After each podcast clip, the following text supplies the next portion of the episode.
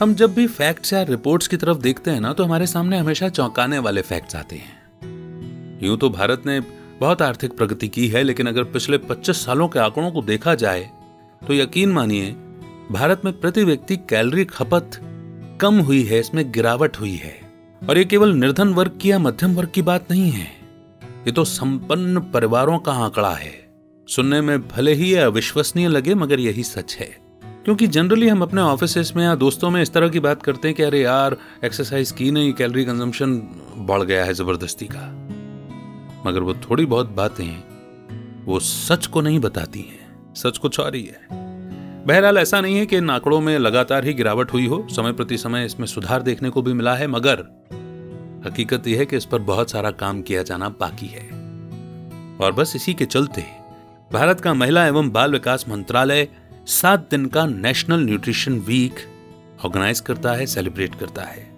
Objective यही है कि लोग पोषण के महत्व के बारे में जागरूक हों। एक स्वस्थ जीवन शैली बनाए रखने के लिए और बीमारियों से मुक्त रहने के लिए हम सभी को स्वस्थ खान पान की आदतों को अपनाना होगा और एक हेल्दी लाइफस्टाइल भी अडॉप्ट करनी होगी। तो जैसा कि कहा जाता है कि स्वास्थ्य ही धन है, जिसका मतलब यही है कि अगर सेहत अच्छी है, स्वास्थ्य अच्छा है तो आप दुनिया भर की संपत्ति कमाने के लिए अपना पुरुषार्थ, यानी कि मेहनत कर सकते हैं। मगर हेल्थ ही नहीं तो फिर ये सब कैसे होगा? और हेल्थ बनाए रखने में हेल्दी लाइफस्टाइल बनाए रखने में न्यूट्रिशन का, एक बैलेंस्ड डाइट का बहुत बड़ा रोल है। तो हम आमतौर पर क्या गलत कर जाते हैं, क्या सही कर रहे हैं, क्या छोड़ना है, क्या अपनाना है? जुग जुग जियो पॉडकास्ट की स्पेशल सीरीज़ में हम इसी बात पर चर्चा करेंगे। नमस्कार, मेरा नाम है अमित वाधवा, मैं हूँ इस पॉडकास्ट का होस्ट और आपका दोस्त। और हमारे साथ इस सब्जेक्ट पर चर्चा करने के लिए क्लिनिकल डाइटिशियन सोनाली श्रीवास्तव जी हैं, जो कि भोपाल से हैं और प्रेजेंट में अपनी services Siddhanta red cross society hospital में दे रही हैं। इन्हें 10 साल से भी ज़्यादा का एक्सपीरियंस है तो आइए इनके एक्सपीरियंस का लाभ लेते हैं, क्योंकि हमें ये बहुत ही नॉलेज से भरपूर करने वाली हैं। वेलकम सोनाली जी। बहुत बहुत स्वागत है आपका जुग जुग जियो पॉडकास्ट की स्पेशल सीरीज़ में। हम सब जानते हैं न्यूट्रिशन वीक हर साल सेलिब्रेट किया जाता है। लेकिन आपकी एक्सपर्टीज से हम समझना चाहते हैं कि न्यूट्रिशन वीक सेलिब्रेशन क्या है? ये क्यों सेलिब्रेट किया जाता है और इसके पीछे इंटेंशंस ऑब्जेक्टिव्स वो क्या है? जी न्यूट्रिशन वीक जो हर बार सेलिब्रेट किया जाता है, इसके पीछे मेन जो रीजन है मेन ऑब्जेक्टिव है कि लोगों में न्यूट्रिशन के लिए अवेयरनेस को बढ़ाना लोगों को जागरूक करना कि न्यूट्रिशन है क्या और हमारे बॉडी रिक्वायरमेंट्स क्या है न्यूट्रिशन वैल्यू क्या है, इसके बारे में हमको अवेयरनेस देना। एक्चुअल में हमारे इंडिया में लोगों को अपनी बॉडी न्यूट्रिशन रिक्वायरमेंट के बारे में ज़्यादा नॉलेज नहीं होती। इसीलिए इस वीक को मनाने के पीछे जो मेन कारण है, वो यही है कि न्यूट्रिशन पे फोकस डाला जाए, लोगों को अवेयर किया जाए छोटे छोटे प्रोग्राम्स करके किसी भी तरीके से लोगों का अटेंशन फोकस उसकी तरफ़ लाया जाए कि न्यूट्रिशन से हमारे क्या क्या रिक्वायरमेंट पूरी हो सकती है और हमारी बॉडी की अगर न्यूट्रिशन रिक्वायरमेंट पूरी होती है देन हमारी जो बीमारियों से लड़ने की क्षमता है या कोई भी बीमारी है वो हमारे बॉडी से उससे प्रिवेंट होती है। तो लोगों में ये लोगों के स्वास्थ्य को ध्यान में रखते हुए ही इस न्यूट्रिशन वीक को मनाया जाता है। ओके। okay. जब बात न्यूट्रिशन की आती है तो वो सबसे इम्पोर्टेंट एलिमेंट्स क्या हैं जो हमें याद रखने चाहिए? न्यूट्रिशनल एलिमेंट्स की अगर हम बात करें carbohydrate protein fat vitamins, minerals, and water. These all are important elements for nutrition. जी न्यूट्रिएंट्स इंपॉर्टेंट होते हैं ये हम सब जानते हैं लेकिन एक बैलेंस्ड न्यूट्रिशियस डाइट लेने के मेन बेनिफिट्स क्या हैं बैलेंस्ड न्यूट्रिशियस डाइट लेने से हमारे माइक्रो एंड मैक्रो न्यूट्रिएंट्स की रिक्वायरमेंट फुलफिल होती है इससे हमारी बॉडी को energy carbohydrate fat protein vitamin minerals सब प्रोपोर्शनेट अमाउंट में मिलता है। तो हमारी बॉडी का वर्किंग पैटर्न भी इम्प्रूव होता है। हमारी बॉडी का स्टेमिना बढ़ता है इम्यूनिटी लेवल बढ़ता है। हमारी बॉडी को इम्यूनिटी लेवल बढ़ने से इम्यूनिटी पावर बढ़ने से हमारी बॉडी हर डिसीज से अच्छे से फाइट कर पाती है। हमारा बॉडी वेट कंट्रोल में रहता है। बॉडी फिट होती है और हमारा जो एनर्जी लेवल है वो काफ़ी अच्छा होता है। हमारा स्लीपिंग पैटर्न हमारी स्लीप बेटर होती है और हमारा ब्रेन पावर भी काफ़ी अच्छा वर्क करता है। तो लॉट्स ऑफ़ बेनिफिट्स हैं जो हमारे न्यूट्रिशियस बैलेंस डाइट से हमको मिल सकता है। जी। अच्छा सबसे कॉमन क्वेश्चन क्या है जो लोग आपसे पूछते हैं जब भी वो आपसे मिलते हैं या जब भी आपसे वो कंसल्ट करते हैं? आजकल जो सबसे कॉमन क्वेश्चन है फ्रिक्वेंटली जो क्वेरीज है लोगों की वो है मैम बैली फैट रिड्यूस करना। मैम हमारा बैली फैट रिड्यूस नहीं होता। आ, जो भी पेशेंट मेरे पास आते हैं जो फ्रिक्वेंटली लोग मुझे मिलते हैं वो सबसे पहले एक ही चीज़ पूछते हैं कि मैम आप डाइटिशियन है? तो प्लीज़ मेरा बैली फैट रिड्यूस करा दीजिए वेट लॉस रिड्यूस करा वेट लॉस करा दीजिए और वेट लॉस हो भी जाता है तब भी हमारा जो टमी फैट है वो एज इट इज़ रहता है। ये सबसे कॉमन क्वेरी है आज के टाइम जी। एक और सवाल मेरे मन में आया है क्योंकि न्यूट्रिशन वीक सेलिब्रेट किया जाता है बहुत सारे लोग अवेयर हैं लेकिन बहुत सारे लोग अवेयर नहीं भी हैं इसके बारे में।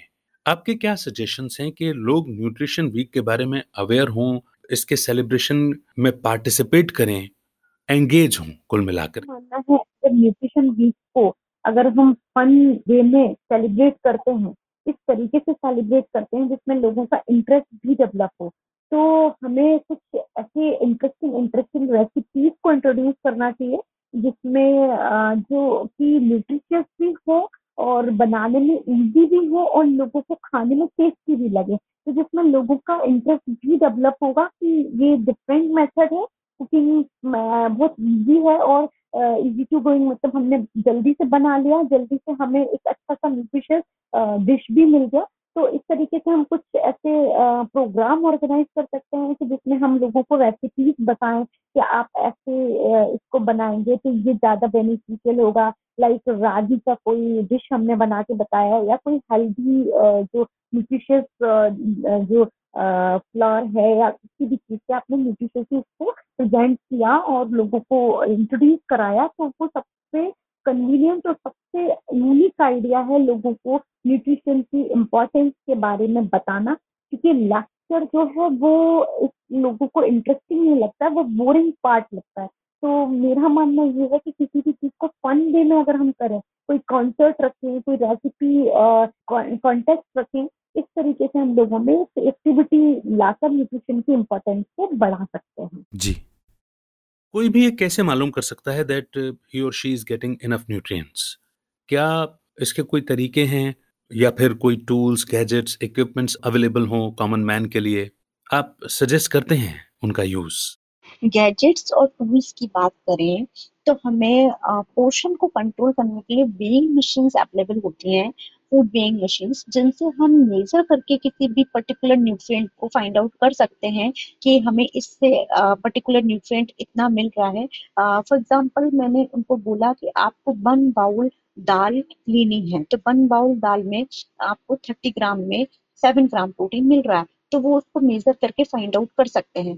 एक पर्टिकुलर ही डिसाइड होता है कि एक पेशेंट का आईवीडब्ल्यू उसका बीएमआई हम मेजर करने के बाद ये डिसाइड करते हैं कि उसका एक्चुअल में रिक्वायरमेंट क्या है। जब हमने उसका रिक्वायरमेंट निकाला तो जितनी कैलोरी की उसको रिक्वायरमेंट है तो उसके अकॉर्डिंग हमारा जो प्लान होता है तो उसमें ये चीज़ डिसाइड होती है कि इनको इतने ग्राम प्रोटीन की रिक्वायरमेंट है, इतने ग्राम कार्बोहाइड्रेट की रिक्वायरमेंट है तो उस अकॉर्डिंग हम उनको पर्टिकुलर फ़ूड लिस्ट भी प्रोवाइड करते हैं कि आपने थर्टी ग्राम दाल लेनी है या आपने दिन भर में फोर एक्स लेने हैं तो फोर एक्स में आपको इतना प्रोटीन मिलेगा तो उसको वो वेइंग मशीन से मेजर करके बहुत इजीली उसको फाइंड आउट कर सकते हैं कि उनको इतना न्यूट्रिएंट मिल गया है एक एक इस पोर्शन से। इस वाले पोर्शन में इतना न्यूट्रिएंट कैलोरी इतने कार्बोहाइड्रेट इतना प्रोटीन इतना फैट इतना वाइटामिन ले लिया है। तो इस तरीके से पेशेंट्स को इजी हो जाता है और इस तरीके से हम उनको नॉलेज भी प्रोवाइड करते हैं कि वो कैसे अपने फ़ूड को मेजर करना है अपने न्यूट्रिएंट्स को मेजर करना है।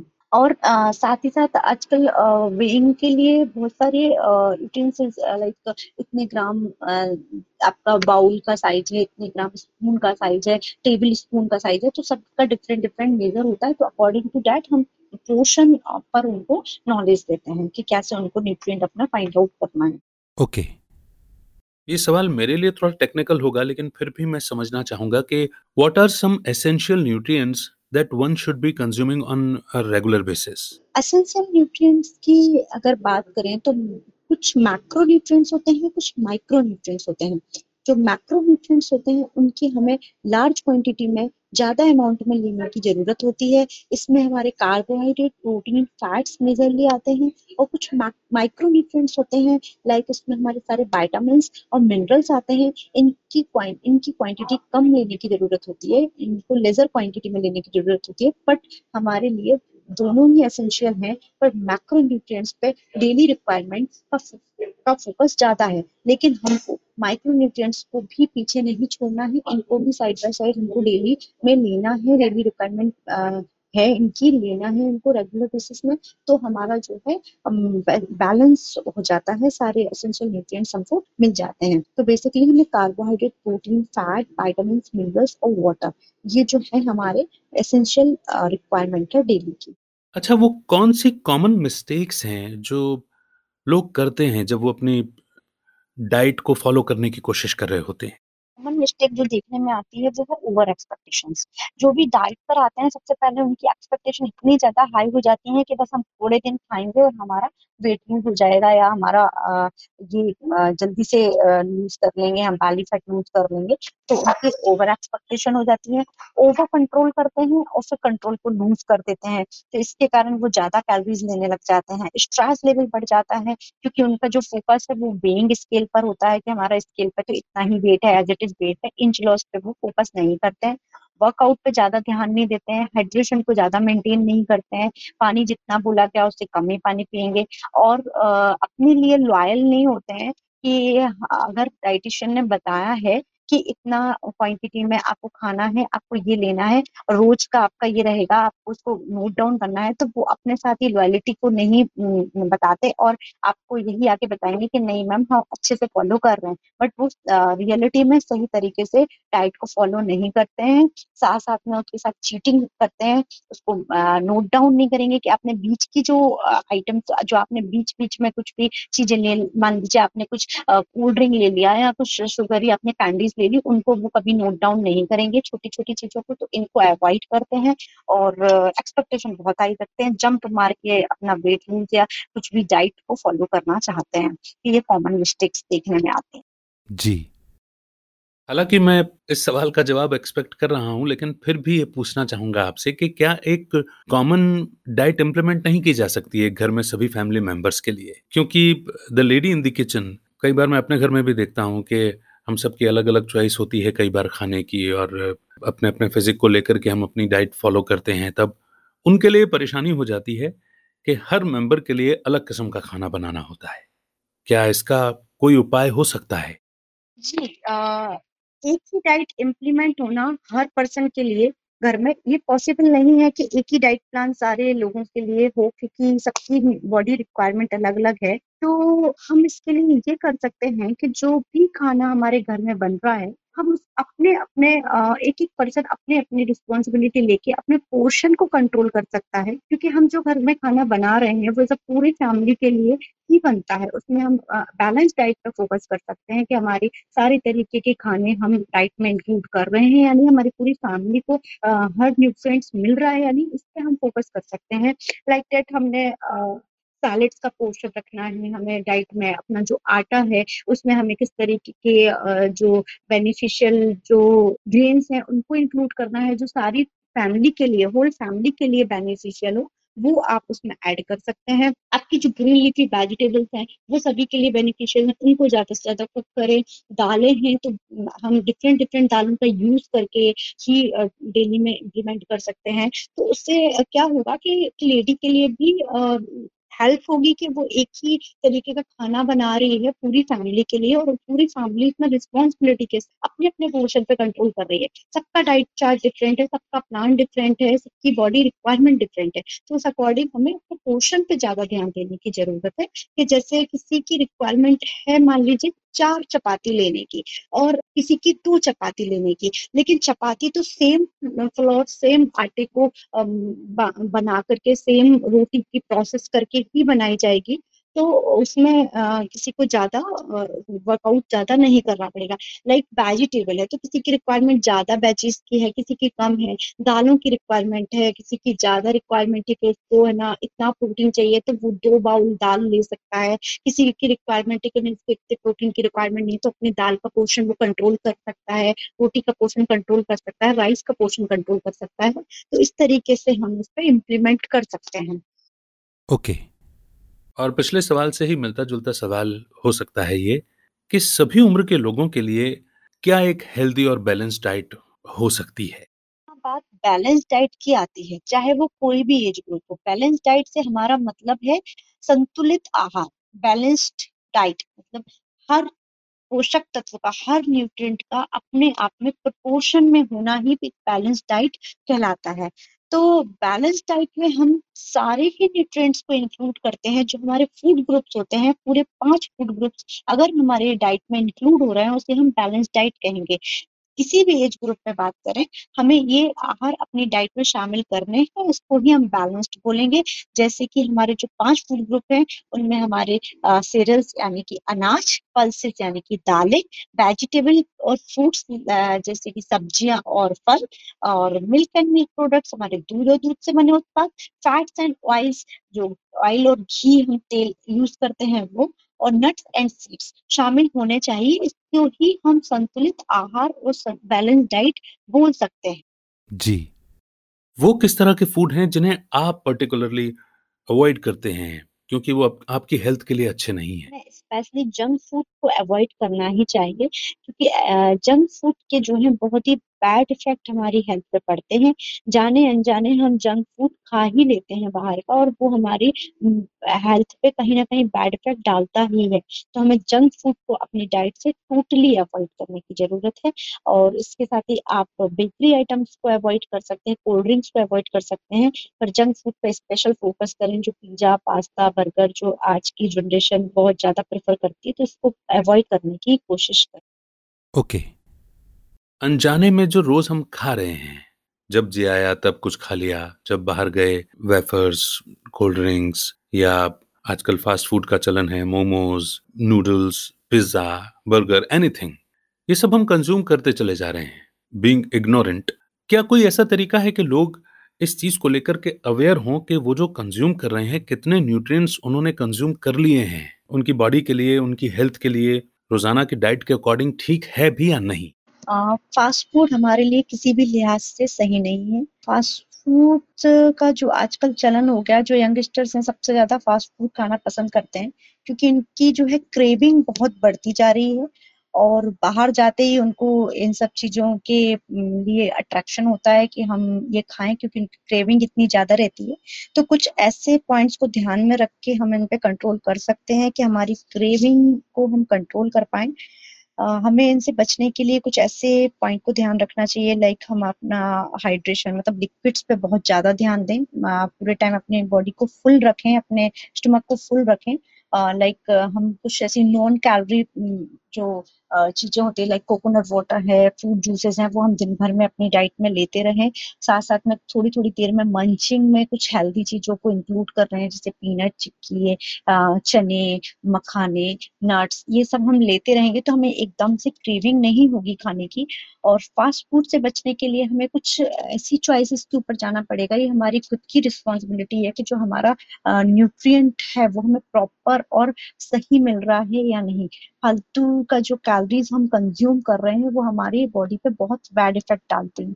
तो ये हमारी रिस्पॉन्सिबिलिटी है कि हमें ध्यान रखना चाहिए, इसके लिए हमें अवेयर होना चाहिए कि हमारी स्मार्ट चॉइस क्या है? जो हमारी स्मार्ट चॉइस है हमें उस पर ध्यान देना चाहिए। जो हमारे हेल्दी ऑप्शन है उनकी तरफ़ हम ज़्यादा जा सकते हैं, ज़्यादा फ़ोकस कर सकते हैं, तो हम इससे बच सकते हैं। आपके पास 2 ऑप्शंस हैं कि या तो आप आ, कुछ पिज़्ज़ा, बर्गर टाइप खाएँ या फिर आपके पास है कि आप खमंड इडली या इसमें से कोई चीज़ चूज़ कर सकते हैं। तो आपको जो बेटर लगता है, जो आपकी हेल्थ के लिए बेटर है, अगर हम आप इसके बारे में सोचेंगे तो हम ज़रूर बेस्ट ऑप्शन की तरफ़ जाएँगे कि हम इडली लेंगे तो हमें प्रोटीन मिल जाएगा। लेकिन हम अगर समोसे या कचौरी लेंगे या हम पिज्जा बर्गर लेंगे तो हमें ओनली रिफाइंड फ्लोर और ऑयल ही फैट्स ही मिलेंगे।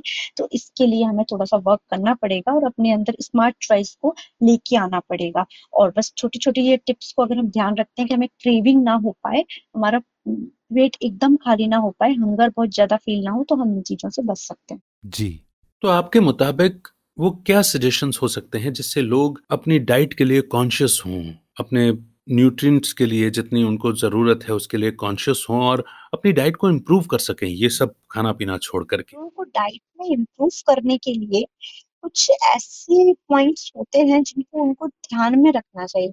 अगर वो अपने डाइटरी पैटर्न में इम्प्रूवमेंट लाना चाहते हैं जो बाहर का फास्ट फ़ूड है, उसको अवॉइड करना चाहते हैं उसके इफ़ेक्ट से वो नोन है कि अगर हम ये खाएँगे तो हमारे बॉडी में ये सिम्टम्स ये प्रॉब्लम्स देखने में आ सकती हैं। हमारा मोटापा बढ़ सकता है वेट गेन हो सकता है ओबेसिटी हो सकती है फैट बैली फैट दिख सकता है और हमें बहुत सारी बीमारियाँ पकड़ सकती हैं।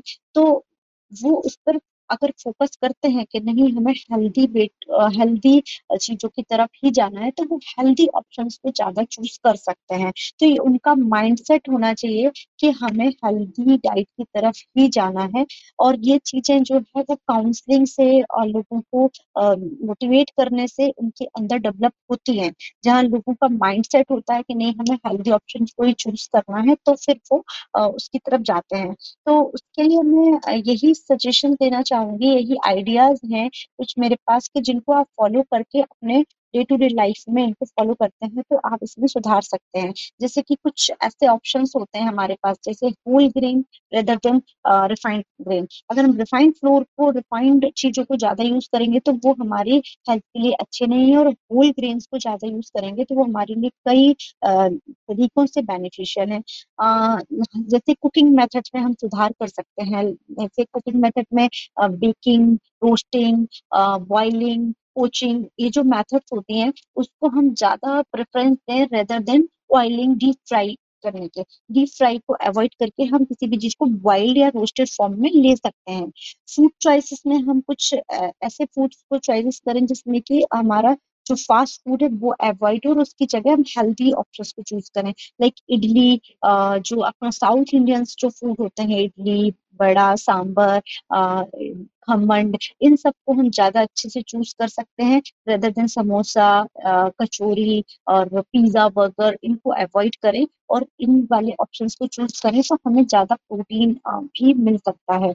इसमें भी बहुत टेस्टी रेसिपीज़ और डाइट्स होती हैं जिसमें हम टेस्टी टेस्टी रेसिपीज़ को बना करके ट्राई कर करके उसमें अपने चेंजेस ला सकते हैं हमारे टेस्ट बड्स को भी उसके लिए इम्प्रूव कर सकते हैं। तो ये छोटे छोटे चेंजेस हमें अपने डे टू डे लाइफ में करने होंगे। कुकिंग मेथड पे ध्यान देना हेल्दी रेसिपीज़ को ट्राई करना ग्रीन लीफी वेजिटेबल्स को ज़्यादा इंक्लूड करना फ्रूट्स को ज़्यादा इंक्लूड करना जूसेस के वजह हम फ्रूट पूरा होल फ्रूट कंज्यूम कर सकते हैं। तो फ्रूट्स पे ज़्यादा ध्यान देना ड्राई फ्रूट्स में आप नट्स पे ज़्यादा ध्यान दे सकते हैं। सीड्स आप अपनी डाइट में इंक्लूड कर सकते हैं।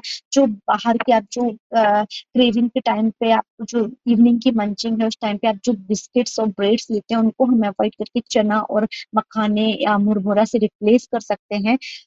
और हम जो घर का बना खाना, जो हम होममेड जो होता है, उसको ज़्यादा प्रेफरेंस दें और इस इन चीज़ों को हम ध्यान में रख के ऐसा कर सकते हैं कि हमारा जो हेल्थी ऑप्शन है वो ज़्यादा चूज़ हो और हमारा बाहर का जो फास्ट फ़ूड है उसको हम अवॉइड करें। Thank you so much for sharing this और मैं समझता हूँ कि जो सुन रहे हैं उन्होंने नोट भी ज़रूर किया होगा। मैं समझता हूँ कि न्यूट्रिशन वीक सेलिब्रेशन चल रहा है तो ज़रूर कुछ ना कुछ डाइट प्रिस्क्राइब की जाती होगी, कोई ना कोई पर्टिकुलर रेसिपीज़ भी सजेस्ट की जाती होंगी। तो वो रेसिपीज़ अगर कोई एग्ज़ाम्पल आप दे सकते हैं तो ज़रूर बताइए। और क्या आपने कभी खुद वो रेसिपीज़ इम्प्लीमेंट की हैं? रेसिपीज़ हेल्दी रेसिपीज़ तो बहुत सारी होती हैं, जैसे रागी। रागी से बने हुए बहुत सारे आइटम होते हैं कोकोनट रागी के साथ मिला के कुकीज लड्डू बना सकते हैं। रागी से हम डोसा, रागी की इडली, रागी का रवा उपमा, हलवा आलू पराठा, रागी से बहुत सारी चीज़ें बना सकते हैं। ऐसे ही डिफरेंट डिफरेंट फ्लोर के साथ हम सोयाबीन के साथ भी बहुत सारी रेसिपीज़ ट्राई कर सकते हैं। रागी एक तो कैल्शियम रिच होता है, सोयाबीन प्रोटीन रिच है तो ऐसे ही जैसे फास्ट में हम बोलते हैं कुट्टू के आटे की बहुत सारी रेसिपीज़ होती हैं तो ऐसे डिफरेंट डिफरेंट रेसिपीज़ होती हैं जिनको हम ट्राई कर सकते हैं और ये हेल्दी वे है हमारे ईटिंग के लिए और हम अगर मैं अपनी बात करूँ कि मैंने ट्राई किया तो मैंने रागी की बहुत सारी रेसिपीज़ ट्राई की हैं, जैसे रागी रवा, उपमा, रागी का हलवा, रागी के लड्डू इससे बनी इडली, ये सब मैंने ट्राई किया है ओके okay. हम आपकी लाइफस्टाइल से समझना चाहेंगे। वो कौन से हेल्दी फ़ूड हैं जिन्हें आप अपनी डाइट में इनकॉर्पोरेट करते हैं? अपनी डे टू डे लाइफ में जो मेरा डाइट का लेने का तरीका होता है, उसमें मैं सिंपल खाना ज़्यादा प्रेफर करती हूँ। मैं अपने खाने के साथ में सैलड्स ज़रूर लेती हूँ, ज़्यादा से ज़्यादा अमाउंट में। मेरी ग्रीन लीफी वेजिटेबल्स को ज़रूर इंक्लूड करती हूँ। कर्ड मेरी डेली डाइट में मुझे चाहिए तो कर्ड मैं ज़रूर लेती हूँ। और होल ग्रेन से बनी चीज़ें और पल्सेस दालें ज़रूर एक बाउल दाल मेरी डाइट में होती है। तो प्रोटीन के इंटेक पे भी ध्यान देती हूँ फाइबर के इंटेक पे भी ध्यान देती हूँ। पानी अच्छे से ज़्यादा से ज़्यादा पीने की कोशिश करती हूँ। यही मेरा डेली का रूटीन होता है और मैं अपने प्लेट पर ध्यान देती हूँ कि मेरी जो प्लेट है वो कंप्लीट सारे कलर्स से हो रही है या नहीं। तो मेरा मिल्क प्रोडक्ट मेरा पल्सेस का कॉलम मेरा ग्रेन्स जो सेरल्स का कॉलम है वो फ्रूट्स एंड वेजिटेबल्स पे भी मैं फोकस करती हूँ। मेरा फ्रूट्स का जो है कॉलम वो भी कंप्लीट हो रहा है, यानी मेरी वेजिटेबल्स मैं कितनी और कौन कौन सी ले रही हूँ, मैं डेली पे इस पे फोकस करती हूँ कि मेरा प्रोटीन कार्बोहाइड्रेट फैट का कॉम्बिनेशन सही है या नहीं मेरी डाइट में। और पानी का इंटेक बहुत इंपॉर्टेंट है तो उस पर मैं ज़रूर फोकस करती हूँ। Thank you so much for sharing this और मैं समझता हूँ कि जो सुन रहे हैं, उन्होंने नोट भी ज़रूर किया होगा। यहाँ एक सवाल और मैं आपसे पूछना चाहूँगा। आजकल जब जिम के लिए जाते हैं तो जिम इंस्ट्रक्टर्स जो हैं, वो कुछ प्रोटीन या कुछ और इस तरह के पाउडर्स प्रिस्क्राइब करते हैं। तो मेरा सवाल ये है कि क्या हमें ये एक्सटर्नल या आर्टिफिशियल प्रोटीन पाउडर्स या इसी तरह की कुछ चीज़ें कंज्यूम करनी चाहिए? जो जिम वाले जो आर्टिफिशियल प्रोटीन सप्लीमेंट्स होते हैं, वो कहीं ना कहीं हमारी बॉडी के लिए हार्मफुल इफ़ेक्ट तो देते ही हैं। तो हमें उनको कंज्यूम करने से जहाँ तक हो सके बचना चाहिए। हाँ अगर कोई मेडिकल ही आप आपको मेडिकली कोई आपको प्रोटीन पाउडर सजेस्ट किया गया है देन आप उसको उसको कंज्यूम कर सकते हैं। बट जो जिमिंग के लिए, जो मसल्स गेन के लिए जो प्रोटीन पाउडर है, वो किसी भी तरीके से सही नहीं है। उसकी जगह पे आप रिप्लेस कर सकते हैं अपने कुछ डाइट से प्रोटीन को रिप्लेस कर सकते हैं। लाइक आप अच्छे से अमाउंट में अगर आप जिमिंग कर रहे हैं तो आपकी प्रोटीन रिक्वायरमेंट बढ़ जाती है। तो उस टाइम पर आप पीनट्स का यूज़ कर सकते हैं, चना अपनी डाइट में इंक्लूड कर सकते हैं, छोले को यूज़ यूज़ कर सकते हैं। आप एग का व्हाइट पोर्शन ले सकते हैं डाइट में।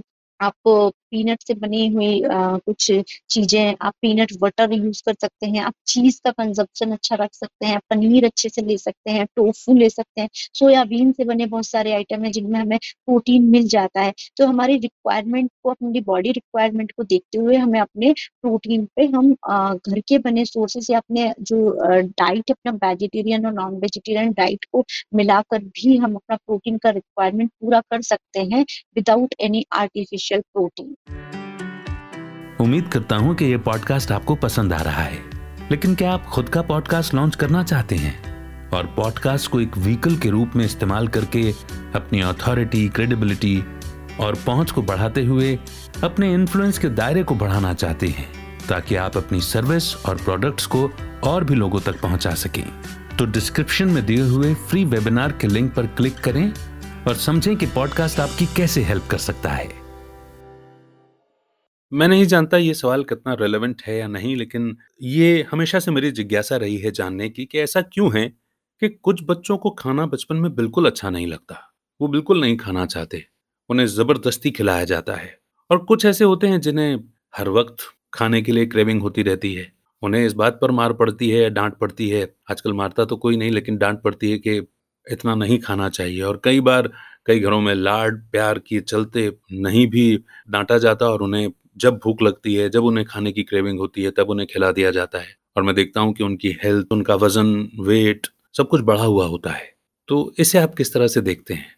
आज के टाइम पे ज़्यादातर जो छोटे बच्चे होते हैं वो फिजी ईटर होते हैं। मतलब वो खाने में परेशानी आ, होती है उनको टेस्ट डेवलप नहीं होता है। कुछ बच्चों को आयरन की कमी के कारण भी ऐसा देखा जाता है कि उनका खाने की बहुत ज़्यादा उनको आ, मन नहीं होता है उनके आ, खाने में उनको कोई इंटरेस्ट नहीं आता है। तो ये तो बहुत कॉमन प्रॉब्लम है आजकल के पेरेंट्स की कि बच्चे खाते नहीं है, बच्चे खाते नहीं है, उनको फोर्स फीडिंग देना पड़ती है। या इसका एक रीजन ये भी हो सकता है कि आजकल जो पेरेंट्स हैं वो ज़्यादा अटेंटिव हैं बच्चों की डाइट को लेकर, बच्चों के तो उनके पीछे पड़े रहते हैं और उनको इतना अपने आप से मौका ही नहीं देते कि बच्चों का इंटरेस्ट डेवलप हो। और एक रीजन ये भी है बच्चों के कम खाने के पीछे या भागने के पीछे कि आजकल फैमिलीज़ जो है वो न्यूक्लियर है। पहले पहले क्या होता था ज्वाइंट फैमिली में लोग रहते थे। तो बच्चे देख के ग्रैंड पेरेंट्स को ग्रैंड फादर मदर को देखकर या और भी बच्चे जो घर में उनको देखकर खाना सीखते थे। पर आजकल सिंगल फैमिली पे लोगों का ज़्यादा झुकाव है न्यूक्लियर फैमिलीज़ हैं मदर फादर हैं तो बच्चे फिर देख के सीखना उनके लिए नहीं हो पाता है। तो वो फिर थोड़ा सा और मदर आजकल ज़्यादा अटेंटिव भी रहती हैं, बच्चों को मोबाइल पकड़ा कर या कुछ भी करके उनको खिलाने की कोशिश करते हैं फोर्सली फ़ीड करते हैं। तो एक ये भी रीजन है बहुत सारे रीजन है इसके पीछे के बच्चे नहीं खाते हैं बहुत सारे इंटरेस्ट का भी रीजन है।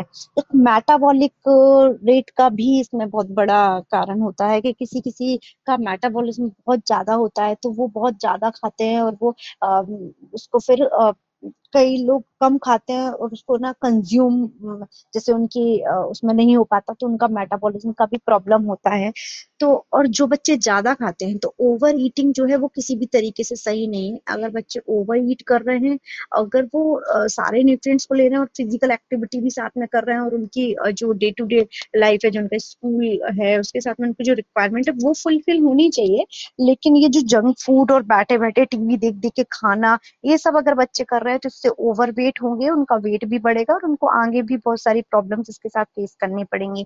आजकल बच्चे टीवी देख के या मोबाइल देख के जो खाना खाते हैं, उससे जो ब्लू लाइट के कारण खाने का भी अब्जॉर्प्शन नहीं होता। तो ये बहुत सारी छोटी छोटी चीज़ें हैं जो बच्चों की आजकल चेंज हो गई हैं, जो पहले जो पैटर्न हुआ करता था खाने का बच्चों का, वो आज नहीं रहा है। तो बच्चों के खाने का एब्जॉर्प्शन भी उतना प्रॉपर नहीं होता, इसीलिए बच्चे या तो कम खा रहे हैं या बहुत ज़्यादा ओवर ईट कर रहे हैं, क्योंकि उनको माइंड में वो सेट ही नहीं होता कि हमने खाना खा लिया। तो उनकी क्रेविंग जो है वो बनी रहती है। फुलफिल जो सटाइटी फील होनी चाहिए वो नहीं हो पाती, क्योंकि हम ज़्यादातर गैजेट्स का यूज़ कर करके ही खाना खा रहे हैं। तो हम खाने पे फोकस नहीं कर रहे हैं हम ओनली पेट भरने पे फोकस कर रहे हैं। तो ये बहुत बड़ा रीजन है इसके बहुत सारी मतलब इस पे तो कितनी भी बात की जाए तो कम है।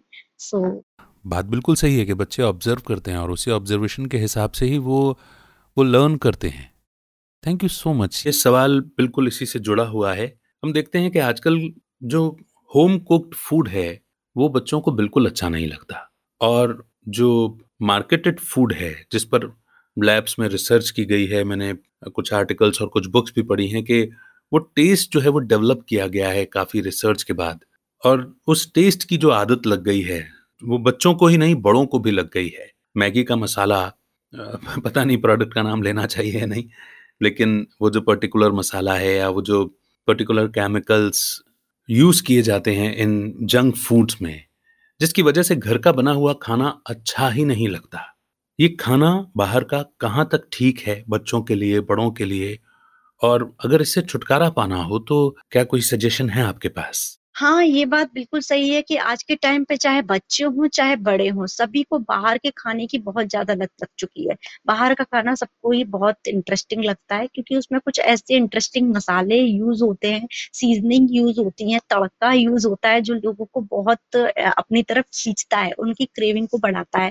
जैसे कि उसमें जो कुछ डेंजरस जो मसालों में डाला जाता है, अजीनोमोटो, एमएसजी, मोनोसोडियम ग्लूटामेट जो कि टेस्ट को तो डेवलप करता है बट उसके बहुत ज़्यादा साइड इफेक्ट्स होते हैं। अगर हम उनको ज़्यादा कंजप्शन लेते हैं, उनका करते हैं तो हमारी बॉडी पर उसकी इम्पैक्ट बहुत गलत पड़ते हैं।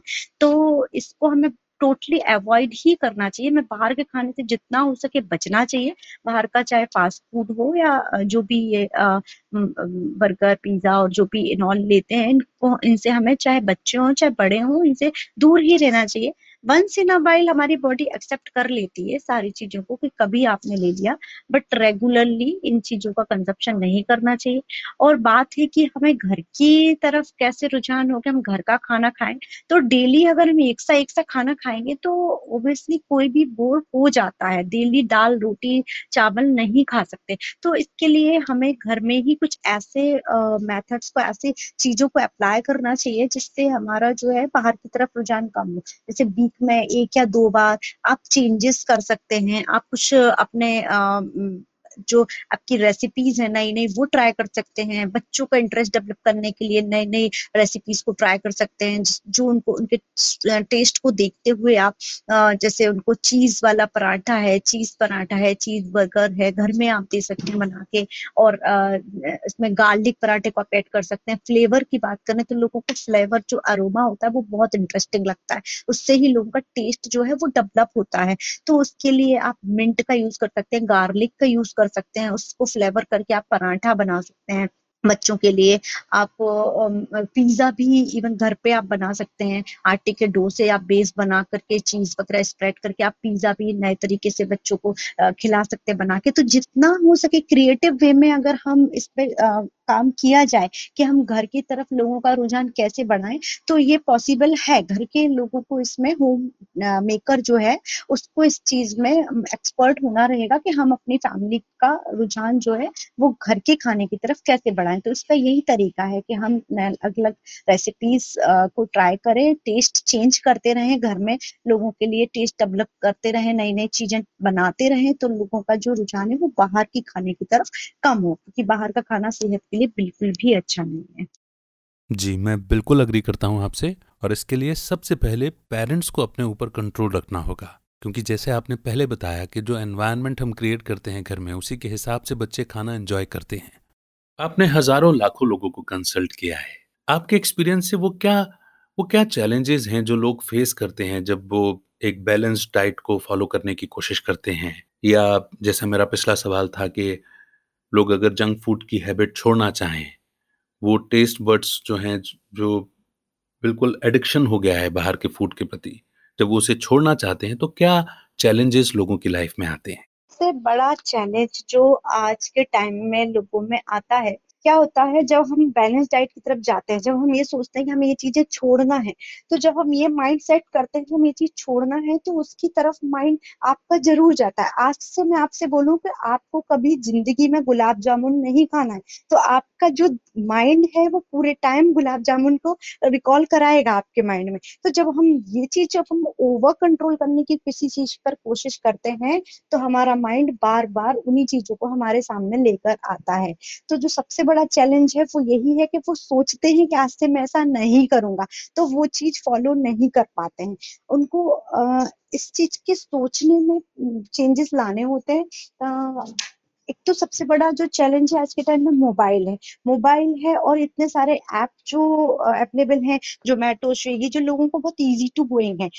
हर किसी को वो चीज़ ज़्यादा पसंद आती है जो बहुत इजीली हमें मिल जाती है। तो उनको जब वो बहुत सारे पेशेंट्स को मैं काउंसलिंग करती हूँ तो वो यही अपना एक्सपीरियंस बताते हैं कि मैम हम कंट्रोल नहीं कर पाते जोमेटो या स्विगी जैसा ऐप दिख जाता है तो फिर ये लगता है कि ये मंगा लेते हैं, बहुत ईजिली हो जाएगा। तो लोग ना उसकी तरफ़ ज़्यादा डाइवर्ट हो जाते हैं और उसको मंगा के वो खाना ज़्यादा प्रेफर करते हैं। तो एक तो ओवर कंट्रोल करना नहीं है, हमें अपने ऊपर कंट्रोल करने की ज़रूरत नहीं है, बस हमें डेली डेली छोटे छोटे चैलेंजेस को मतलब छोटे छोटे चैलेंज लेना है कि आज मुझे इतना कंट्रोल करना है। और अपने आप को एक रिवॉर्ड भी देना है। वीक में एक बार एक रिवॉर्ड दे कि हमने अगर इतना कंट्रोल किया तो हम ये चीज़ खाएँगे। अगर आपने अपने माइंड को बोला, नहीं, तुझे ये चीज़ मिलनी नहीं है बॉडी को बोला, नहीं, अब तुझे अब तो तुझे बाहर का खाना ही नहीं तब वो आप आपका माइंड बहुत ज़्यादा अट्रैक्ट होगा बाहर की खाने की तरफ़। तो जो चैलेंज है, सबसे बड़ा यही है कि ओवर कंट्रोल करने की ज़रूरत ना करें। इस चीज़ को धीरे धीरे अपनी लाइफ स्टाइल में चेंजेस लाकर हम इसको इम्प्लीमेंट कर सकते हैं कि हम बाहर का खाना कम करना है धीरे धीरे अवॉइड करना है। Okay okay. एक और कॉन्सेप्ट हमारे यहाँ आया कुछ साल पहले वीगन डाइट का। वीगन डाइट को as a professional as a nutritionist आप किस तरह से देखते हैं? क्या आप इसे सजेस्ट करते हैं, क्या ये, क्या वीगन डाइट के वाकई में कुछ बेनिफिट्स हैं? क्या ये संपूर्ण आहार है? मेरा मानना है कि किसी भी स्पेसिफिक डाइट को इंडिविजुअलाइज्ड ही फॉलो करना चाहिए। आ, किसी भी डाइट को मैं वेगन डाइट को कंप्लीट डाइट तो नहीं बोल सकती क्योंकि vegan diet is not a complete is totally a plant based diet तो इसमें एनिमल प्रोडक्ट्स तो पूरे लेक हो जाते हैं जो हमारे कुछ फ़ूड ग्रुप्स हैं वो इसमें छूट जाते हैं। तो ये कंप्लीट नहीं है बट कुछ प्रोज एंड कॉन्स होते हैं हर डाइट के तो इस पर भी ये बोल सकती हूँ कुछ इसके फ़ायदे हैं कि इन्वायरमेंटल फ्रेंडली है प्लांट प्लांट बेस्ड है एंटीऑक्सीडेंट रिच है तो कई हद तक कोलेस्ट्रॉल लेवल रिड्यूस करने में हेल्प कर सकती है। बट बहुत सारे इसके जो है, वो डिसएडवांटेजेस भी हैं, क्योंकि अगर आप ओनली प्लांट बेस्ड डाइट लेते हैं तो आपका विटामिन बी ट्वेल्व इसमें कैल्शियम वाइटामिन डी आयरन की deficiencies omega three fatty acid ये सब चीज़ें हमें डाइट में नहीं मिल पाती हैं। तो इनके लेक होने से भी हमें काफ़ी सारी प्रॉब्लम्स आ सकती हैं। और मेरा मानना ये है कि किसी भी डाइट को इन्फ्लुएंस होकर नहीं लेना चाहिए कि हमने सोशल मीडिया से आजकल लोग वेगन डाइट के लिए बड़ा इन्फ्लुएंस हैं और वो बिना सोचे समझे स्टार्ट कर देते हैं। पर इससे बहुत सारे प्रॉब्लम्स भी फेस करनी पड़ती है क्योंकि इसको मैनेज करना भी इतना ईजी नहीं है। इसमें पूरा एनिमल प्रोडक्ट्स बंद करना है, आपको घी बटर एंड ऑल आपका सारा मिल्क से बना हुआ दही, पनीर चीज़ सारी चीज़ें बंद हो जाती हैं तो फिर आपको इतना मैनेज करना कि सारे सोया प्रोडक्ट्स को इंक्लूड करना या आलमंड को इंक्लूड करना तो इन लोगों का टोटली मिल्क प्रोडक्ट बिल्कुल ही बंद हो जाता है। तो ये जो है पॉइंट ये है कि इसमें सारी, बहुत सारी चीज़ें डेफिशिएंट हो जाती हैं डाइट से। तो किसी भी पर्टिकुलर डाइट पे जाने के पहले हमें बहुत अच्छे से उसके बारे में रिसर्च करना गाइडेंस लेकर ही कभी फॉलो करना चाहिए। लोग आजकल अपने मन से ही देखकर इन्फ्लुएंस होकर इसको स्टार्ट कर देते हैं तो ये बिल्कुल बिल्कुल भी सही नहीं है। तो मैं स्पेशली वेगन डाइट का इतना ज़्यादा सपोर्ट नहीं करती हूँ, क्योंकि मुझे ऐसा लगता है कि ये डाइट अपने आप में कंप्लीट नहीं है। ठीक है, कुछ हद तक सही है कि अगर हमें लैक्टोज इंटॉलरेंस या किसी और चीज़, जैसे ग्लूटेन फ्री करना है डाइट तब उस केस में आप अगर प्लांट बेस्ड डाइट भी टोटली ले रहे हैं तो इट्स गुड आप कर सकते हैं but it's not a complete जी तो क्या कॉन्सिक्वेंसेस हो सकते हैं और आप उन्हें क्या सजेस्ट करेंगे? अगर कोई भी टोटली बेगन डाइट को फॉलो कर रहा है तो और वो कंप्लीट नहीं है बेगन डाइट कंप्लीट नहीं है अपने आप में तो उसके जो परिणाम है, उसके जो रिज़ल्ट हैं, वो ये होंगे कि बहुत सारी चीज़ें जो है, बहुत सारे जो माइक्रो न्यूट्रिएंट्स हैं, वो हमारी बॉडी में डेफिशिएंट हो जाएँगे, जैसे कि vitamin B twelve B twelve की कमी हमें हो सकती है आयरन की कमी हो सकती है आयरन की कमी होने से हमें अनेमिया की प्रॉब्लम फेस करनी पड़ सकती है। बालों का झड़ना देखने में आ सकता है। डिप्रेशन हो सकता है क्योंकि ओमेगा थ्री फैटी एसिड्स भी हमें टोटली नहीं मिलता है। ओमेगा सिक्स ज़्यादा हो जाता है तो उसका डिसबैलेंस होने के कारण डिप्रेशन भी देखने में आ सकता है। और बहुत सारी विटामिन डी की कमी देखने में आ सकती है। कैल्शियम की कमी देखने में आ सकती है। तो इसके यही दुष्परिणाम है कि बहुत सारी हमारी बॉडी से जो माइक्रोन्यूट्रिएंट्स हैं, उनकी डेफिशिएंसी देखने में आ सकती है। जी। इससे पहले कि हम आगे बढ़ें मैं आपसे पूछना चाहूँगा कि जुग जुग जियो ये नाम पॉडकास्ट का आपको कैसा लगा? आप इससे किस तरह से कनेक्ट कर पा रहे हैं? और इस तरह की ब्लेसिंग्स लेने का देने का आपका कोई एक्सपीरियंस जो आप हमारे साथ शेयर करना चाहें? प्लीज़ जुग जुग जियो नाम सुन के ही अपने आप में कंप्लीट ब्लेसिंग वाला नाम है। और ये अपने आप में सुन के ही ऐसा लग रहा है कि जैसे ब्लेसिंग्स दी जा रही हूँ। तो ये बहुत ही बहुत ही इंटरेस्टिंग नाम है, बहुत ही अच्छा नाम है ये पॉडकास्ट का। और इसको सुन के ही, पढ़ के ही ऐसा लग रहा है जैसे हमारे जो पुराने लोग होते हैं, जब हम उनसे मिलते हैं या उनके पैर छूते हैं तो उन लोगों के जो, मुँह से जो वर्ड निकलते हैं, वो यही होते हैं, जुग जुग जियो, बेटा, जुग जुग जियो। तो ये पढ़ के और सुन के ब्लैसिंग्स वाली ही फीलिंग आ रही है। तो I am very impressed with this name ji, Sonali ji thank you so much और अभी तो मेरे पास इतने सारे क्वेश्चन हैं कि मुझे लगता है कि इसका एक पार्ट टू भी क्रिएट होगा ही होगा। बट फ़िलहाल, चूँकि आज टीचर्स डे है तो मैं टीचर्स डे पर आपका कोई मेमोरेबल इंसिडेंट या कोई याद आपकी, वो आपसे जानना चाहूँगा। टीचर डे पे मेमोरेबल मोमेंट तो क्या बोलूँ, बहुत सारी मेमोरीज़ हैं जो टीचर्स के साथ जुड़ी हुई हैं। मेरे चाइल्डहुड फ्रेंड टीचर्स से भी मेरा काफ़ी अच्छा कनेक्शन था। मेरे कुछ ऐसे टीचर्स हैं जिनको मैं आज भी नहीं भूलती और हमेशा ही वो याद रहेंगे। तो चाइल्डहुड टीचर्स तो वैसे भी बहुत बोलना चाहिए, जिनकी जो मेहनत होती है वो सबसे ज़्यादा इम्पोर्टेंट होती है। तभी हम यहाँ तक आ पाते हैं। तो ये जो जर्नी है बहुत अच्छी होती है। टीचर्स और स्टूडेंट्स की और मैं खुद भी एक टीचर रही हूँ। मैंने महर्षि में भी टीचिंग की है तो बच्चे मुझसे काफ़ी अच्छे से कनेक्ट कर पाते थे, काफ़ी अच्छा हमारा रिलेशन होता था टीचर स्टूडेंट का। और मैं उनको फील नहीं होने देती थी कि मैं सिर्फ़ तुम्हारी टीचर हूँ। एज लाइक अ फ्रेंड भी हम काफ़ी अच्छे से रहे हैं। फिर मैं अभी भी टीचिंग करती हूँ। मेरे अभी भी बहुत सारे स्टूडेंट्स हैं जो मुझसे पढ़ने आते हैं इंटर्नशिप करते हैं, फिर जाते हैं तो काफ़ी अच्छा हम लोगों का बॉन्ड बनता है। तो एज अ टीचर स्टूडेंट की तो गिव एंड टेक का रिलेशन चलता है। कुछ हम किसी से सीखते हैं तो वही हमारा टीचर है मेरा मानना ये है। तो मैं आ, सभी के अंदर एक टीचर देखती हूँ कोई ना कोई किसी ना किसी को कुछ ना कुछ सिखाता ही है। तो ये रिलेशन बहुत ही अच्छा है। तो as a teacher and student मतलब मुझे काफ़ी मैं काफ़ी रिस्पेक्ट करती हूँ अपनी टीचर की और करनी भी चाहिए। और मेरे लिए बहुत रिस्पेक्ट मेरे मन में है और मेरे स्टूडेंट्स भी मुझे बहुत रिस्पेक्ट देते हैं। मैं भी उनको रिस्पेक्ट देती हूँ क्योंकि एज अ मेरा मैं ही मैंने बोला ना एज अ सबके अंदर कुछ ना कुछ क्वालिटी होती है जिनसे हम सीखते ही हैं। सो so, बस मैं यही कहना चाहूँगी कि टीचर्स डे पे happy teachers day to all of you you all are a teachers उम्मीद करता हूँ कि ये पॉडकास्ट आपको पसंद आ रहा है। लेकिन क्या आप खुद का पॉडकास्ट लॉन्च करना चाहते हैं? और पॉडकास्ट को एक व्हीकल के रूप में इस्तेमाल करके अपनी अथॉरिटी क्रेडिबिलिटी और पहुँच को बढ़ाते हुए अपने इन्फ्लुएंस के दायरे को बढ़ाना चाहते हैं, ताकि आप अपनी सर्विस और प्रोडक्ट्स को और भी लोगों तक पहुँचा सकें। तो डिस्क्रिप्शन में दिए हुए फ्री वेबिनार के लिंक पर क्लिक करें और समझें कि पॉडकास्ट आपकी कैसे हेल्प कर सकता है। मेरे पास और भी बहुत सारे सवाल हैं जो मेरे जहन में है, पर इससे पहले कि मैं वो पूछूँ, मैं आपकी स्टोरी जानना चाहूँगा कि आप कैसे एक न्यूट्रिशनिस्ट एक डाइटिशियन बने। ये ये प्लान था या ये एक्सीडेंटली हुआ? In fact would like to know your story from the beginning पहले ऐसा कुछ डाइटिशियन का क्रेज नहीं होता था हमारे टाइम पे।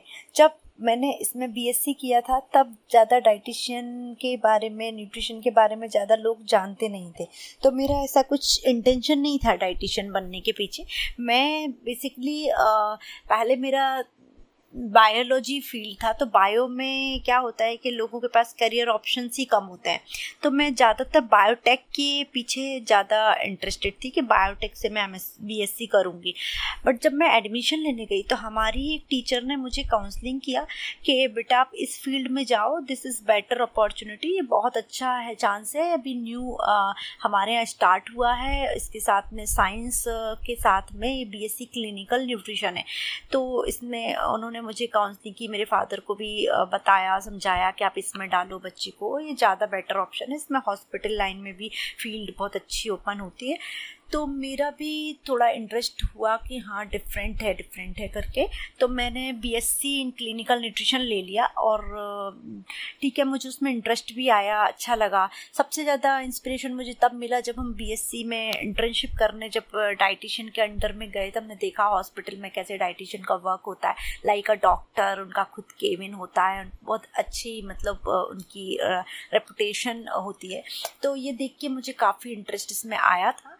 बट बीच में मैं आफ्टर बीएससी फिर डिस्टर्ब हुई, फिर मुझे लगा कि नहीं यार स्कोप नहीं है, क्या करूँगी? तो फिर मैंने बायो साइंस में भी एमएससी किया। बायो साइंस में एमएससी करने के बाद ही मेरी मैरिज हो गई।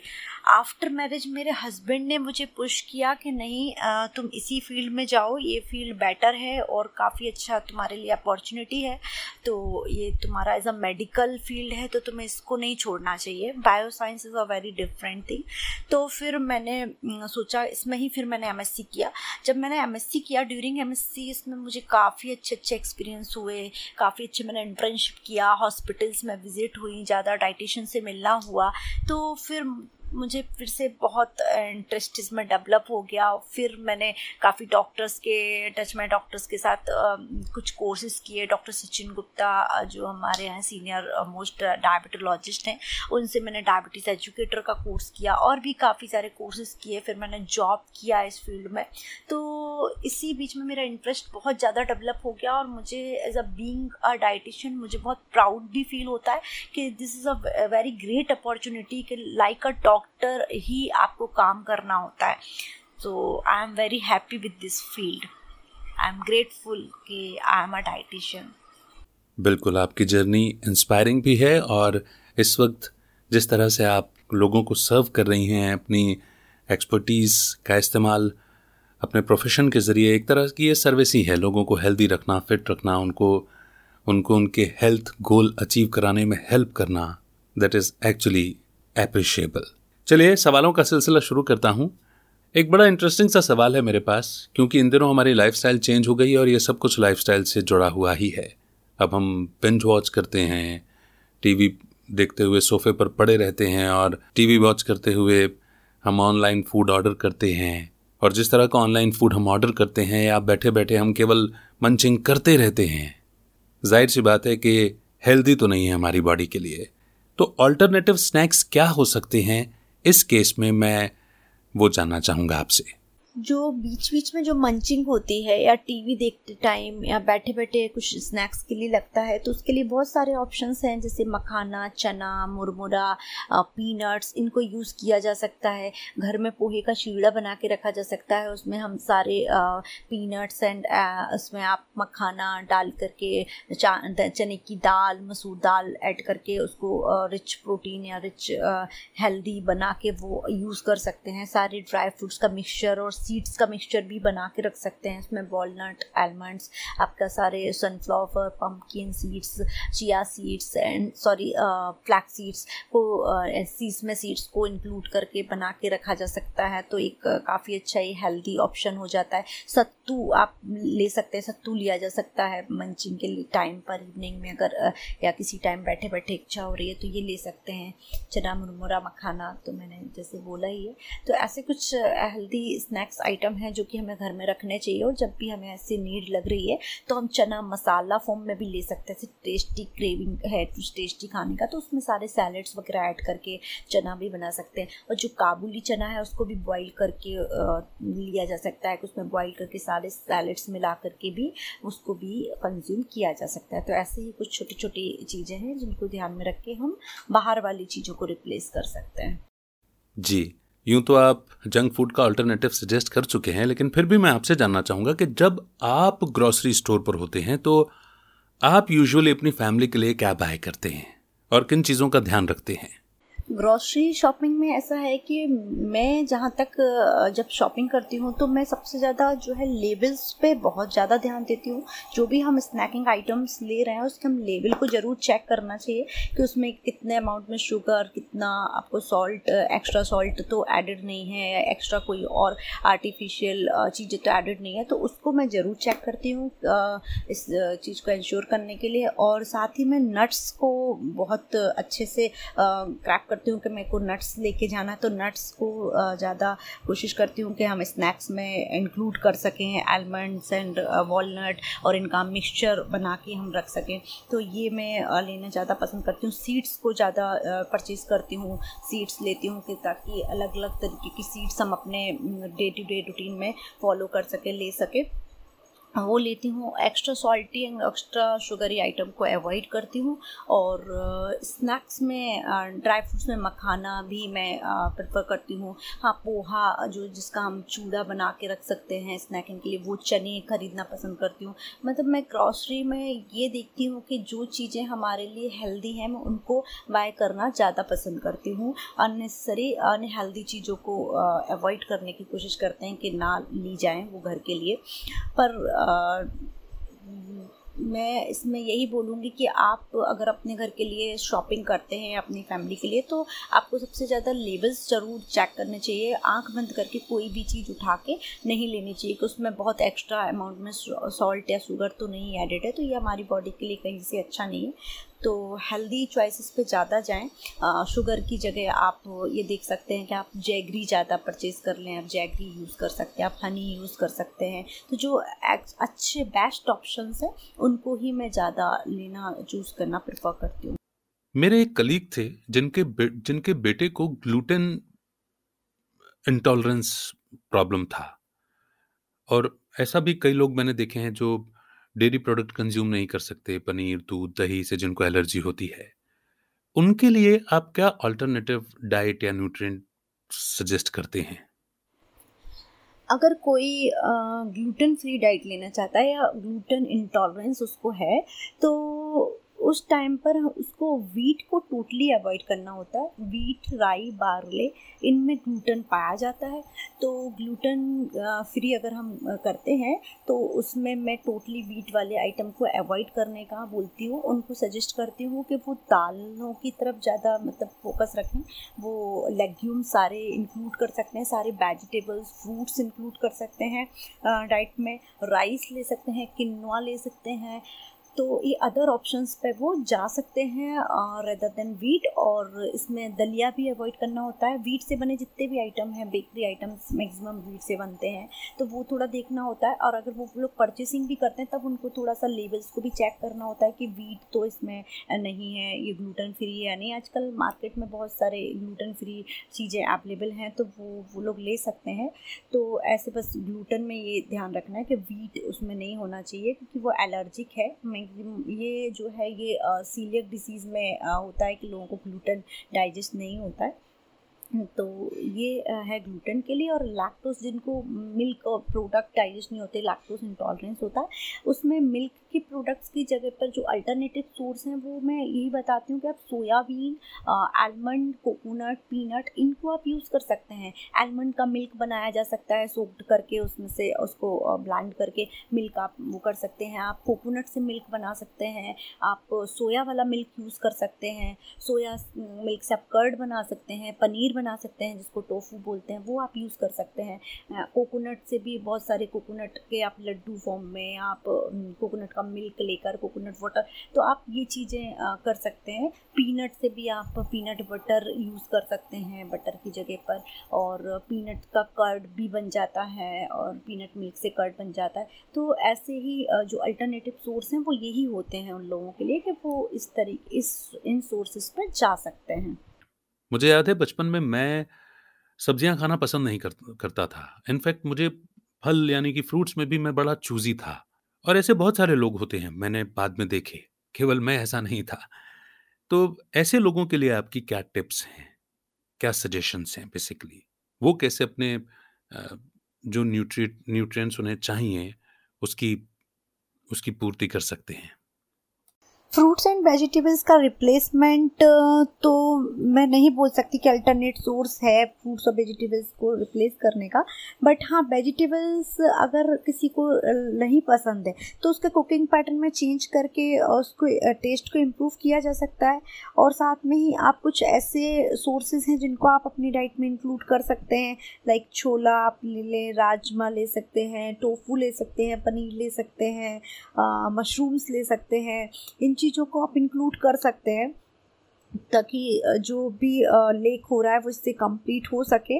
और इनका सप्लीमेंटेशन ही करना पड़ता है कि अगर आपने कोई न्यूट्रिएंट आपका लेक हो रहा है तो किस चीज़ में वो ज़्यादा है तो उससे हम उसको सप्लीमेंटेशन कर सकते हैं। और फ्रूट्स में ऐसा है कि जैसे किसी चीज़ में पोटेशियम ज़्यादा है तो उसको आप कोकोनट वाटर से रिप्लेस करते हैं। विटामिन सी रिच फ्रूट है और नहीं पसंद है तो आप उसको लेमन वाटर लेमन लेकर या आंवला लेकर इन चीज़ों से आप उसको रिप्लेस कर सकते हैं। But replacement is not good for fruit fruits and vegetables specially क्योंकि इनमें बहुत सारे माइक्रो न्यूट्रिएंट्स होते हैं वाइटामिन होते हैं मिनरल्स होते हैं एंटीऑक्सीडेंट्स रिच होते हैं तो इन को इनका अल्टरनेटिव सोर्स नहीं आप को वो करना चाहिए, लेकिन हाँ किसी को अगर नहीं पसंद है तो फिर ये जो मैंने चीज़ें बताई हैं, इस तरीके से सप्लीमेंटेशन से उसको कंप्लीट किया जा सकता है। जी गॉट इट आप इतने सालों से क्लिनिकल डाइटिशियन की भूमिका में हैं। आपने हज़ारों लोगों को कंसल्ट किया है। Would you like to share some interesting case studies with us मेरे पास एज अ मैं हॉस्पिटल डाइटिशियन हूँ तो मेरे पास बहुत ही ट्रिकी तरीके से केसेस आते हैं।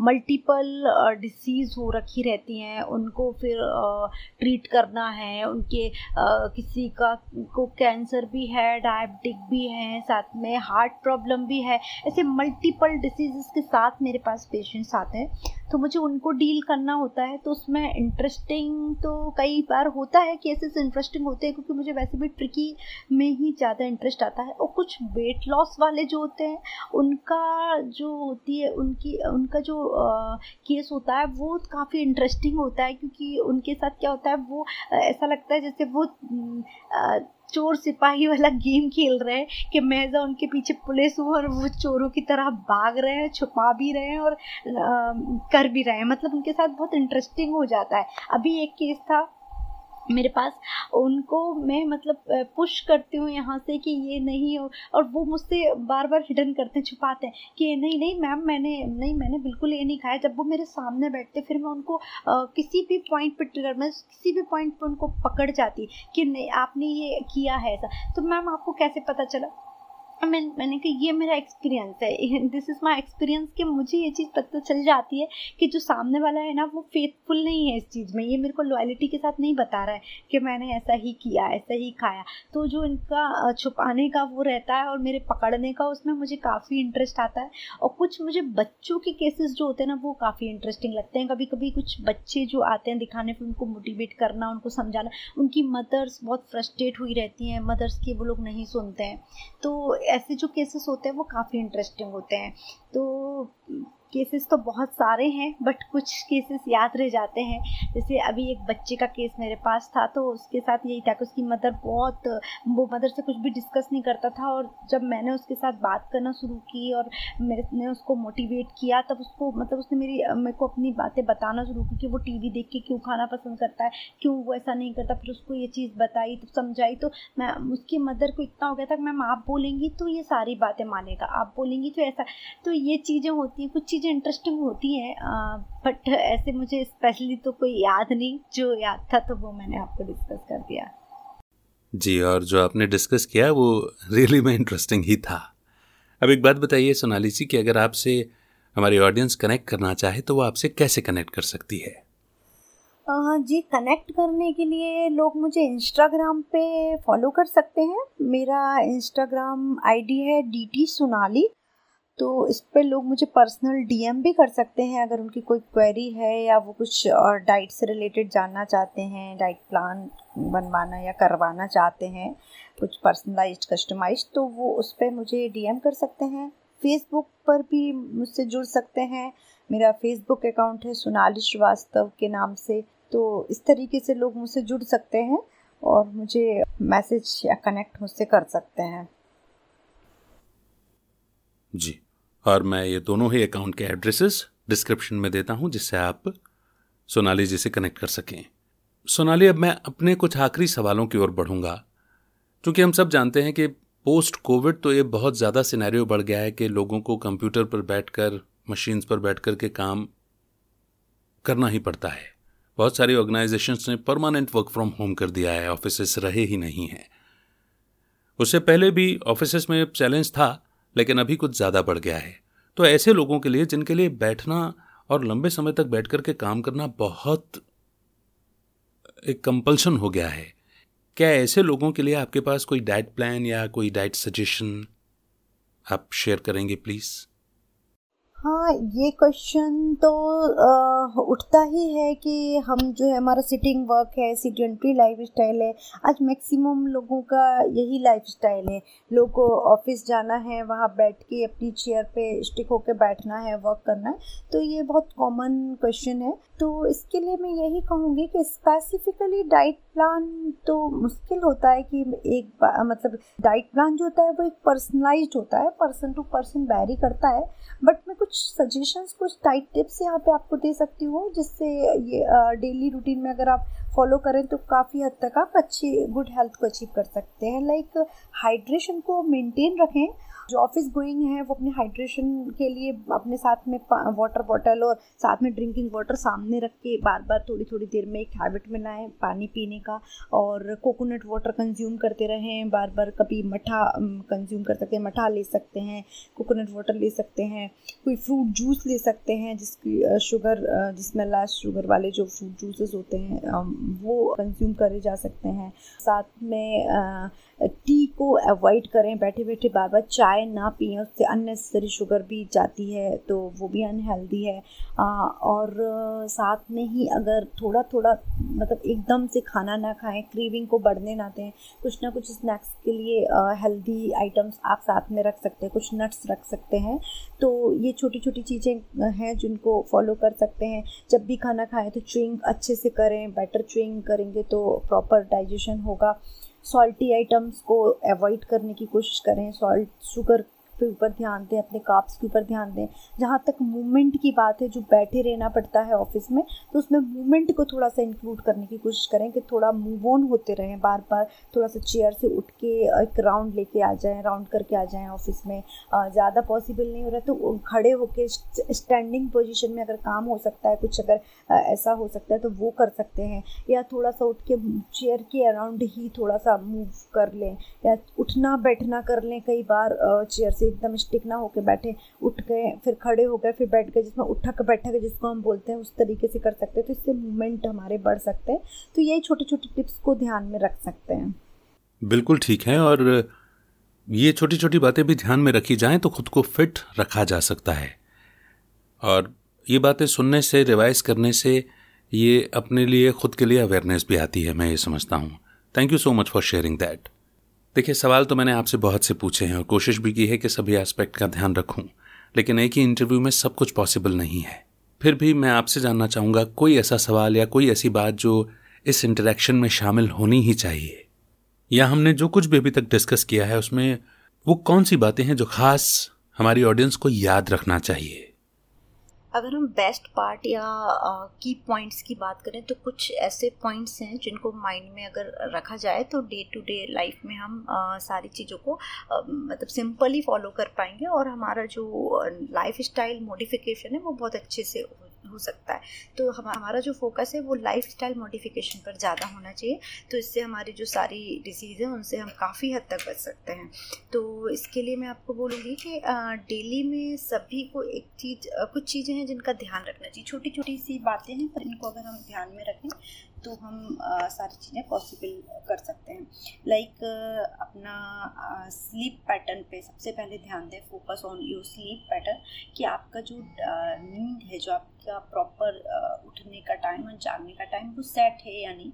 आपकी बायोलॉजिकल क्लॉक मेंटेन है या नहीं? क्योंकि बायोलॉजिकल क्लॉक मेंटेन ना होने से क्या होता है? कॉर्टिसोल हार्मोन जो है वो इंक्रीज होता है। और जब कॉर्टिसोल हार्मोन इंक्रीज होता है तो काफ़ी सारी जो डिसीज़ हैं वो हमारे लिए मतलब घेर सकती हैं, बहुत सारी डिसीज़ हमको क्रैक कर सकती है। तो इन सब चीज़ों से बचने के लिए सबसे ज़्यादा ज़रूरी है हमारे स्लीप पैटर्न पे ध्यान दें, जो आजकल के लोग बहुत बड़ी मिस्टेक करते हैं, क्योंकि मोबाइल और गैजेट्स का टाइम है तो सभी लोगों को एक हैबिट में आ चुका है कि रात में मोबाइल तो चलाना ही है। तो मोबाइल को थोड़ा सा दूर रख के और अपना एक स्लीप पैटर्न को सेट करें। साथ में ही आपका जो सोने के साथ में आपको ये भी ध्यान देना है कि आपका जो स्लीप पैटर्न बेटर हो रहा है तो आपका एक्सरसाइज रूटीन फॉलो हो रहा है या नहीं। उसके साथ ही आपको एक्सरसाइज पे भी उतना ही फोकस करना बहुत ज़रूरी है। अगर आपकी एक्सरसाइज लेक हो रही है तो आप वॉक कर सकते हैं। एक्सरसाइज में भी आपका thirty hardly twenty five to thirty minutes की एक्सरसाइज इनफ होती है। एंड ज़्यादा है तो फोर्टी फाइव मिनट्स तक भी अगर आपके पास टाइम है तो आप कर सकते हैं। But fifteen to twenty minutes तो आपका होना ही चाहिए कि हमें वार्म अप तो करना ही है बॉडी के लिए। तो वो फॉलो कर सकते हैं। मेडिटेशन को ज़रूर अपने रूटीन में इंक्लूड करें, क्योंकि मेडिटेशन जब होता है तो हमारी बॉडी काम और रिलैक्स फील करती है और हमारा माइंड जब काम और रिलैक्स होता है तो फिर हम जो भी करते हैं वो पॉजिटिव वे में होता है। तो हमारी पॉजिटिव एनर्जी भी बनी हुई रहनी चाहिए। और पे ये फोकस करने की ज़रूरत है कि तो हमारा हाइड्रेशन लेवल अच्छा हो, पानी ज़्यादा से ज़्यादा पिए दिन भर में एक बार कोकोनट वाटर या फ्रूट्स का सेवन ज़रूर करें मट्ठा भी आप इंक्लूड कर सकते हैं। कर्ड का सेवन ज़रूर करें और खूब सारा सलेट खाएँ फाइबर रिच डाइट है ग्रीन लीफी वेजिटेबल्स, सारी पल्सेस को अपनी डाइट में इंक्लूड करें जिससे हमारा बैलेंस डाइट भी फॉलो हो सके। टाइमली प्रॉपरली खाने की कोशिश करें कि जो हमारा ब्रेकफास्ट का टाइम है वो एट अ टाइम हो डिनर का टाइम है वो बिल्कुल फिक्स टाइम पे आठ बजे के पहले पहले हमारा डिनर कंप्लीट हो जाए क्योंकि नाइट में ज़्यादा लेट अगर खाना खाएँगे तो हमारा जो है डाइजेशन भी गड़बड़ होगा और डाइजेशन जब गड़बड़ होगा तो हमारा मेटाबॉलिज्म है वो भी स्लो डाउन जाएगा। तो हमें अपने मेटाबॉलिज्म को इंक्रीज करने की की ज़रूरत है तो हमें रात में खाना भी जल्दी ही खा लेना चाहिए। वो हमारी गट हेल्थ के लिए, हमारे डाइजेशन के लिए बहुत बेटर होता है कि अर्ली डिनर हमें करना चाहिए। और साथ में ही च्विंग पे ज़रूर ध्यान दें। जो जो आप च्विंग करते हैं, वो आप कितने बार कर रहे हैं, इस पर आपका फोकस होना चाहिए। स्पेशली आपका फोकस होना चाहिए जब आपकी जो थाली, आपकी जो प्लेट आपके सामने है, उस पर फोकस ज़रूर होना चाहिए कि आपकी प्लेट में क्या है और आप क्या खा रहे हैं। आपको मतलब जो है गैजेट्स की तरफ़ नहीं होना चाहिए कि टीवी देखते देखते खाना खा रहे हैं या मोबाइल चलाते चलाते खाना खा रहे हैं। तो उससे क्या होता है, जो ब्लू लाइट होती है ना, उसके एब्जॉर्प्शन जो उसका जो आपके बॉडी में जो एंटर होती है, जो वो आइस के थ्रू अपन ब्लू लाइट को देखते हैं और जब खाना खाते हैं तो हमारे जो है, सारे जो न्यूट्रिएंट्स हैं, उसका एब्जॉर्प्शन नहीं होता है प्रॉपर वे में। तो ये हमारे लिए काफ़ी बेकार है कि हमें खाना खाते टाइम किसी भी गैजेट का यूज़ नहीं करना है। खाना हमें प्रॉपरली खाने पे ध्यान देते हुए खाना खाना है च्विंग प्रॉपर करना है कि कितनी बार हम उसको ट्वेंटी फोर टाइम तो एटलीस्ट हमें च्विंग करें तो हमारी सटाइटी भी जो है वो अच्छी इम्प्रूव होती है। तो ऐसे ही छोटी छोटी चीज़ें हैं जिनको हम डे टू डे लाइफ में अगर ध्यान रखते हैं और हाइड्रेशन को मेनटेन रखते हैं सॉल्ट और शुगरी फ़ूड से बचते हैं रिफाइंड फ्रूट से बचते हैं और एक्सरसाइज फॉलो करते हैं तो हमें अगर हम लाइफ में अपनी मॉडिफिकेशन करते हैं diet free and life modification अगर हम करते हैं तो हमें इतनी सारी बीमारियों से होकर गुजरना ही नहीं पड़ेगा और हमें जो इतने सारे कॉम्प्लिकेशन आजकल जो आ रहे हैं, वो उनसे भी हम काफ़ी हद तक सकते हैं क्योंकि जो रूट कॉज है, वो लाइफ स्टाइल ही है। जी, और आपने बहुत ही इम्पोर्टेंट चीज़ों पर ध्यान खिंचवाया है और एक क्रक्स के रूप में वो सारी इंपॉर्टेंट बातें हमें बताई हैं जो हमें ध्यान में रखनी चाहिए। मेरा नेक्स्ट क्वेश्चन है कि क्या आप अपनी तरफ़ से कुछ बुक्स सजेस्ट करना चाहेंगे न्यूट्रिशन के बारे में अगर कोई पढ़ना चाहे तो? न्यूट्रिशन के लिए जो सबसे बेस्ट बुक है, वो है बी श्री लक्ष्मी की बुक वो अगर कोई पढ़ना चाहे या डीप नॉलेज उसके बारे में लेना चाहे तो बी श्री लक्ष्मी की बुक वो पढ़ सकते हैं। अदरवाइज़ बहुत सारी न्यूट्रिशन की बुक अवेलेबल हैं अमेजोन पे तो उससे भी देख के डिफरेंट डिफरेंट राइटर्स की ले सकते हैं but B Shri Lakshmi is one of my favourite book so वो ली, ली जा सकते हैं। जी बी श्री लक्ष्मी जी की डाइटेटिक्स इस बुक का लिंक भी मैंने डिस्क्रिप्शन में दे दिया है। Thank you so much for sharing this और चलते चलते आपसे एक आखिरी सवाल। वो ये है कि आपको जुग जुग जियो ये टाइटल कैसा लगा? और आपकी बेस्ट विशेष भी चाहिए हमारी ऑडियंस के लिए जुग जुग जियो। जुग जुग जियो नाम सुन के ही अपने आप में कंप्लीट ब्लेसिंग वाला नाम है। और ये अपने आप में सुन के ही ऐसा लग रहा है कि जैसे ब्लेसिंग्स दी जा रही हूँ। तो ये बहुत ही इंटरेस्टिंग नाम है, बहुत ही अच्छा नाम है ये पॉडकास्ट का। और इसको सुन के पढ़ के ऐसा लग रहा है जैसे हमारे जो पुराने लोग होते हैं, जब हम उनसे मिलते हैं या उनके पैर छूते हैं तो उन लोगों के जो, उनसे जो वर्ड निकलते हैं, वो यही होते हैं, जुग जुग जियो, बेटा, जुग जुग जियो। तो ये पढ़ के और सुन के ब्लैसिंग्स वाली ही फीलिंग आ रही है। तो I am very impressed with my best wishes to everyone जुग जुग जियो। Thank you so much thank you so much for your kind words and your best wishes and blessings as well और जो time और जो energy आपने invest की है हमारे साथ इंटरेक्शन करने में, इतनी सारी नॉलेज अपना एक्सपीरियंस हमारे साथ आपने शेयर किया है जो इस ऑडियंस तक पहुँच रहा है तो सबके दिल से भी यही दुआएँ आपके लिए निकलती हैं और निकलेंगी जुग जुग जियो।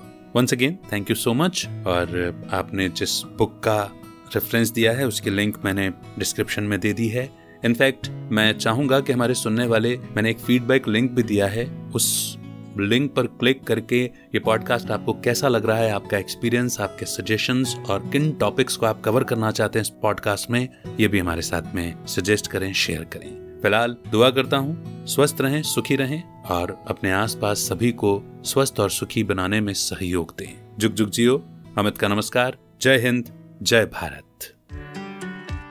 उम्मीद करता हूँ कि ये पॉडकास्ट आपको पसंद आ रहा है। लेकिन क्या आप खुद का पॉडकास्ट लॉन्च करना चाहते हैं? और पॉडकास्ट को एक व्हीकल के रूप में इस्तेमाल करके अपनी अथॉरिटी क्रेडिबिलिटी और पहुँच को बढ़ाते हुए अपने इन्फ्लुएंस के दायरे को बढ़ाना चाहते हैं, ताकि आप अपनी सर्विस और प्रोडक्ट्स को और भी लोगों तक पहुँचा सकें। तो डिस्क्रिप्शन में दिए हुए फ्री वेबिनार के लिंक पर क्लिक करें और समझें कि पॉडकास्ट आपकी कैसे हेल्प कर सकता है।